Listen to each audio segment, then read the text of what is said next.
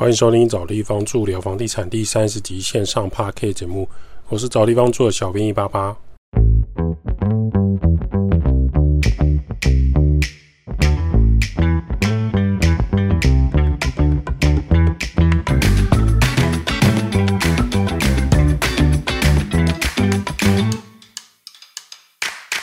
找地方住聊房地产，找地方住是一间老屋翻新租赁管理公司。我们服务项目有帮屋主代租代管理房子、包租代管服务、装潢设计工程、局部小工程协助、布置软装设计。有官方网站 IG 赖连接，有相关服务可以写 email 或是加赖官方账号询问。找不到连接的人，请直接到官网，拿到官网最底下最下方就有连接。先来讲一个好房东妈妈的案例。有一个好房东在新北市有套房收租，大概十二间。他的儿子是水电师傅，大儿子是厨师，整条巷弄都认识他们家。任何家里大大小小水电维修的问题，几乎都可以找他儿子处理。他儿子收费算合理，例如说一个淋浴龙头，可能成本就一千两百块，他儿子去修可能只收一千七、一千八之类的。水电材料行都可以知道说，这个水电的师做并没有赚什么钱。他儿子白天还有其他的水电工程，帮水电大老板一起在做各大装潢。那为什么会说他是好房东呢？除了他儿子很专业，有敦亲睦邻之外，那邻居间像这楼梯两年油漆一次，定期他会亲自来从顶楼扫地拖地到一楼。门口有什么奇怪的广告贴纸，房东都会拿刮刀清除。有一次，小编刚好要过去，看到房东妈妈。拿除胶剂在门口清除那个泡棉胶残胶留下来的那个广告贴纸后面的状态。其实墙面要除胶或是门片要除胶很辛苦，因为除胶的范围如果很大，那个除胶剂要喷很多次，让它咬住后面的胶才有办法刷掉。所以还是奉劝各位租客或房东，如果你今天要弄挂钩或是把东西粘在墙上，拜托请使用 3M 的挂钩或粘胶。其他泡棉啊、胶带啊、电器胶布，其实久了就会粘大量的残胶在墙面上。尤其是天气一热之后，长时间脱胶，你的挂钩可能下来了，整片胶还粘在上面，这个墙面状态真的很难处理。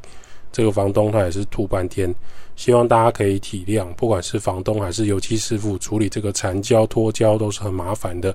那这个好房东呢，定期打扫楼梯间、顶楼、一楼范围。邻居家里有水电问题，他会请他儿子安排时间来处理，所以邻居通常都蛮喜欢他们家的。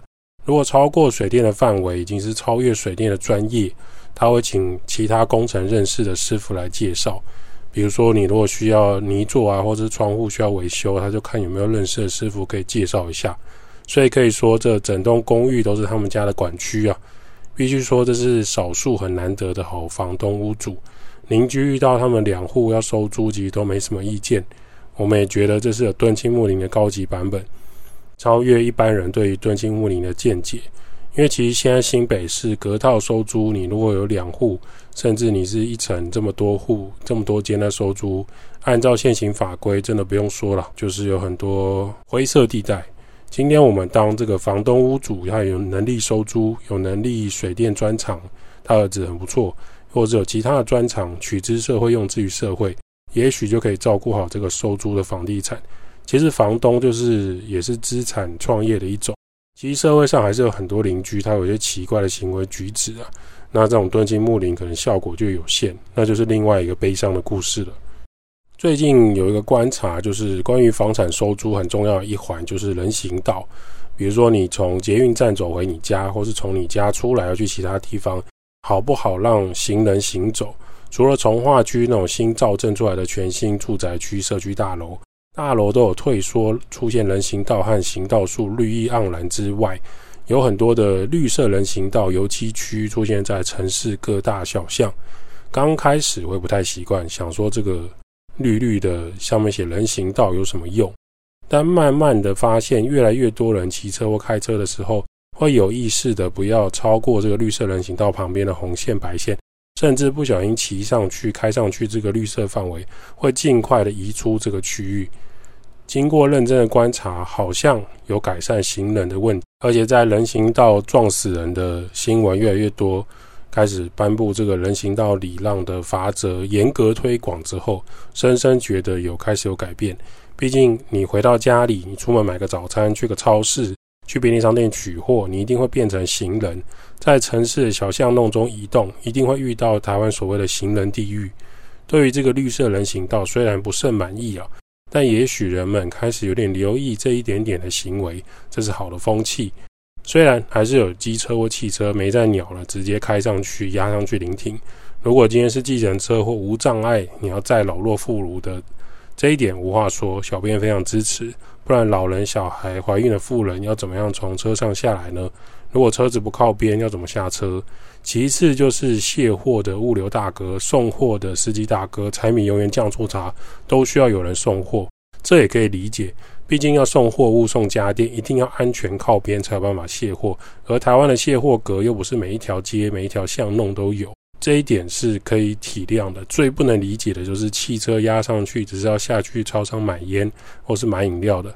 反正政府说人民不可以拍照检举，你可以打一一零叫警察来。我买个饮料，等一下就走，警察来我也不在了。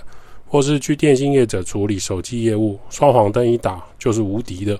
有人坐在上面压人行道上也没关系，这样心态的汽机车驾驶人还是很多。最近跟一些屋主、房东接触之后，也有发现另外一个现象跟趋势在展开，那就是屋主家庭长辈对于房产空荡荡的看法。许多小孩长大之后不愿意住在家里，媳妇不跟男生的爸妈住，小孩长大大学毕业之后也不搬回来家里住，在外工作租屋。家里很多三房或四房客餐厅都变得很空旷，堆了很多杂物。这也是新城屋小两房一厅、大两房一厅、大一房一厅会受欢迎的原因之一。因为人口变少，还有居住习惯不同，导致许多起家处 K 给主都拿来堆杂物，比如说传统音响啊、CD player 啊、旧的电脑主机啊、大量已经没有在穿的衣服啊、每年尾牙或者是别人送的礼物、抽到的礼品啊。这种从小到大大量的杂物都堆在房屋变成仓库，饭厅除了过年围炉可能会清开用一下，更多时候是堆营养补充品啊、麦片啊、吃不完的饼干啊、蛋黄酥啊。这也是实际参访很多老屋的感受啊。我过去有跟一个高中同学聊天，那到今年他爸妈还是有一样的感受。当时就有提到家里二老爸妈两人对于现代社会改变的感叹。觉得说小孩长大搬出去之后的房子，虽然每个角落都充满了回忆，十岁的自己、二十岁的自己、三十岁的自己，当年三岁的儿小儿子、七岁的大女儿，满满的故事，成长过程充满整个房屋空间。如今整个家里却是空荡荡的，物品很多，但人都不在。可以理解小孩长大或想要有自己的生活，想要自己搬出去住、租房子的动机。例如说，他爸妈都觉得在外念大学之后或出国念书就不回来了，都是小孩成长值得骄傲的时刻，却也在他们心中留下了一些些遗憾。他妈妈讲到这边就哭了，觉得说家还在，但小孩的心都不在了。家中二老不免会去想，是不是要卖掉这间房子，还是说房子要清空来收租呢？也产生换小一点的房子去郊区退休养老的想法，可是又担心自己的。对于这种买卖房屋呢，并不是很专业。小孩养一辈子，说实在，他大部分时间都在工作，他不是很了解这种买卖房屋啊的一些项目。这些年来，又有听到许多人说被那个不良的房仲，或是遇到不好的代书，辛苦一辈子的房子就这样没了，所以卡在一个尴尬的阶段。两年前如此，现在还是在考虑阶段。我就跟我同学说，其实有一些方法可以调解。第一个就是爸妈要接受小孩有自我意志，小孩有自己的想法和生活，未来不会无时无刻都待在家里，不管是念书还是工作，或是去旅游去看看这个世界，都是必须的成长过程。当年阿公跟阿妈也是这样放手，让你爸妈来台北闯出一片天地。纵使阿公阿妈有多舍不得，或者经济上有什么困难，肯定不会让年轻的爸妈知道。因此，现在的小孩有自己的自由意志去发挥，就让他去吧。第二个就是不一定要把房子卖掉，觉得大房子的回忆跟感伤会影响到自己，不免可以来一个换屋的旅行。有时候换一个新的居住地、新的社区，也可以让爸妈的心情做一些转换。更重要的是培养爸妈的个人兴趣了。工作终身存钱累积，已经工作了一辈子，辛苦一辈子，可能会让他们早已忘记年轻时那种热情、热爱运动或兴趣项目，是时候把它找回来。可能爸妈年轻的时候在学校也曾经有一个兴趣是自己发挥的最好的，去租一个新的小空间，旧的居住空间还可以把它整理好出租出去，也不见得说到浪费。通过现在政府开放的租赁方式，就算不欣赏政府做的事情。还是可以把自己的住处透过合法的代租管公司协助出租出去，换来的月租金是可以让爸妈在外面租房子的，找回过去的兴趣，还有新生命运动的开始。这可能是一个想法。当年小孩还没有长大，总会有一份我不能这样做的约束，我不能锁着自己的兴趣不照顾小孩。如今小孩长大了，可以进入下一个人生阶段，人生不能只看结果，过程才是最精彩的。人最终的结果就是死亡，每个人都不能避免死亡。那么最精彩的部分是不是可以把握？是否在这一天来临之前，可以让自己在此生没有更多遗憾呢？当爸妈可以安排好自己的退休生活，小孩在外面工作或是学习，其实心里也比较踏实一点。这是我给这位高中同学的小建议啊！我在房地产事业累计已经超过十年的经验，我想就算他们今天决定是要卖掉房子，也是支持的。现在网络资讯很发达，有很多专业人士和团队可以安全的让房子卖掉。我也可以介绍可信任的房屋中介给他们，或是说你想要找专业有诚信的代书地震师，也都有认识。买卖房屋不一定会遇到太糟糕的状况，前提就是要先做好功课，或是可找到可信任的推荐的管道。就算他们今天没有想要卖掉，想要找地方住来协助他的租赁管理，或是进入包租代管的阶段，那也没有问题。社会住宅我们没有在做，因为我们没有那么认同。但是专业的租管是有经验的，期盼可以协助他们把这个困扰化解。更重要的是，他爸妈生活费无余，可以进入新的人生阶段，房子收租不是更好吗？因此，我们也想聊聊老屋活化。这五年来，二零二三年，现在台湾最优先必须处理的，还是有很多的房子屋龄很高，跟当年的老屋主一样，充满岁月的痕迹，很多装潢已经不敷使用。我们必须感谢过去新房子照顾了很多很多代的人们，才会有这些房子的存在。也感谢爷爷奶奶、爸爸妈妈在这个房子孕育出很多生命，创造出很多故事，让这些老房子有新的机会出租，就是所谓的老屋活化。那这也不代表一定要破坏性的都更，当然都更很好，但都更有很多事情需要准备。很多人也会说，不是有推动围老建筑啊，整个区域的都市计划呢？说到都更这个议题，就有人忍不住破口大骂。例如说，他们很想都更，可是可能楼下的王贝贝啊反对啊，或是隔壁隔壁的张姓邻居常年旅居国外，对都更议题不闻不问。那这样他们那栋公寓要都更要等多久呢？这也是实际有听过的案例。除了都跟我们也提倡所谓的老屋活化，就是把大物件变成小物件来做规划整理，整栋或是整排的建筑没有办法马上排入都跟阶段，没问题。那么我们单户单间四房两厅、三房两厅、两房一厅，是不是可以做基本的软装跟基本的装修变化呢？可以的，就可以让它比较符合现在的出租环境。就如同给同学的建议，那是他爸妈如果愿意换一个新的大楼租赁空间。啊，现在自住的房子就可以清出来，重新装修符合时代潮流的房子。那爸妈也可以换到有电梯、有社区管理的大楼，可能大楼有公社，或是有管理员，有人收垃圾，其实对他们的身心也是会比较健康、比较安全的。那老屋火化里面经常会遇到，比如说生锈的水管啊，可以重新更换。很常有一个经验，就是你热水很久没开，一打开就有黄色的铁锈味。因为早期都是台湾还没有那么流行用不锈钢管，那时候不锈钢的管路很贵，所以大部分是用铁管来接热水。那铁会生锈，所以整间的室内电箱电线，如果你重新拉过这个水管，重新处理，包含电箱中的开关，可以随着时代进步变成更安全的装置，就可以服务更多电器的电流压力。那浴室有漏水或是窗户不堪使用，可以用干式的方式包成气密窗，让它可以全新翻新过。过去的冷气或家电可能是最高耗电又高功率不符使用，这个时间点可以把它淘淘汰掉，换成更环保节能的家电，为地球尽一份心力。接着，如何把这个房子租出去，就能让年轻人接手这个租赁空间。许多年轻人可能刚出社会，没办法马上买新的房子。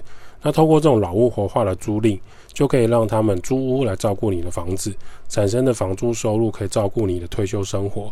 而年轻人也可以在商圈或是工作区域找到适合的居住地，住久了，慢慢对房子有新的感想或心得。这就是老屋活化的概念。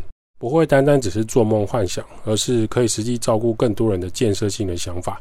纵使还没有都根，这些老屋的时光也可以充分运用，让这空间的精彩故事可以继续写下去。各位找地方住突破 Parkcase 收听，值得掌声。那当然，这世界有人喜欢你，就会有人不喜欢你。例如说，我们也很喜欢五月天、周杰伦，多少创作激励人心啊，多少歌曲都是陪伴我们青春岁月的长大。但是还是有人讨厌五月天跟周杰伦，没有问题。如果你不喜欢听下去，你有更好见解的朋友，你可以自己办一个 podcast 来分享，自己建立舞台，可以跟大家分享你专业的看法。例如说，诶，当年你把那个废料回填啊，装潢楼地板之后，卖掉好几间隔套房，赚好几倍钱，还掉家里的不良债务，那种善心的故事啊，这些都很精彩，超级发人深省，告诉我们做人真的不要这样，要有良心啊。交给专业的装潢师傅监工来统包。如果您的这些故事都是人心善良、不会嫌出发、不世俗化的高我身心灵派，不要光说不练，换您试试看录节目，应该很快就会有百万人次来收听。房地产界需要更多清流的声音加入，鼓励支持。我们认为华语每一个房产节目都很棒，有更多房产装潢啊、收租啊、房地产历史可以跟大家分享。那每次收听也都觉得很有收获。小编我们这边也会继续分享房产知识。感谢所有喜欢找地方住的听众，也欢迎你写信来询问。套一句古来谢梦公老大说的：“五星好评值得被回复和喜欢，那不喜欢的人就转台。如果你不同意，你的意见永远都是对的，你是最正确的，你是这世界上最正确的。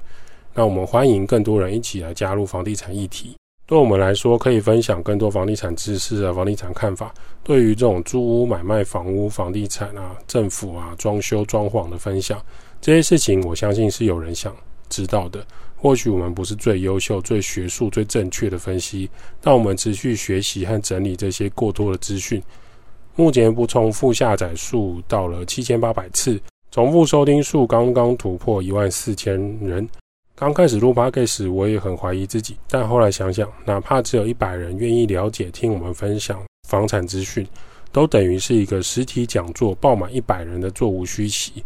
更何况现在是突破一万四千次的下载收听数，感谢各位，我们会持续努力吸收更多资讯。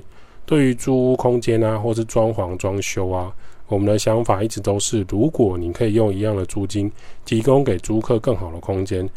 相对来说，你比较有竞争力，那这也是比较好的老屋活化的概念。如果说可以找到适当的房客，妥善的管理，照顾好房东，照顾好房客的空间，这样是最完美的桥桥段。因为每一个环节都被照顾到了，没有谁亏欠谁，而是同等的状态，等价交换的为对方处理居住问题。找地方住，每个人需要找一个宿舍地方住，代租代管、包租代管、装修工程布置设计。他开始分享租屋投资房地产。如果你对于房地产相关、房东、房客、装修有任何问题，欢迎 p 开始五星好评留言，小编收集后会在节目上跟大家做分享喽。拜拜。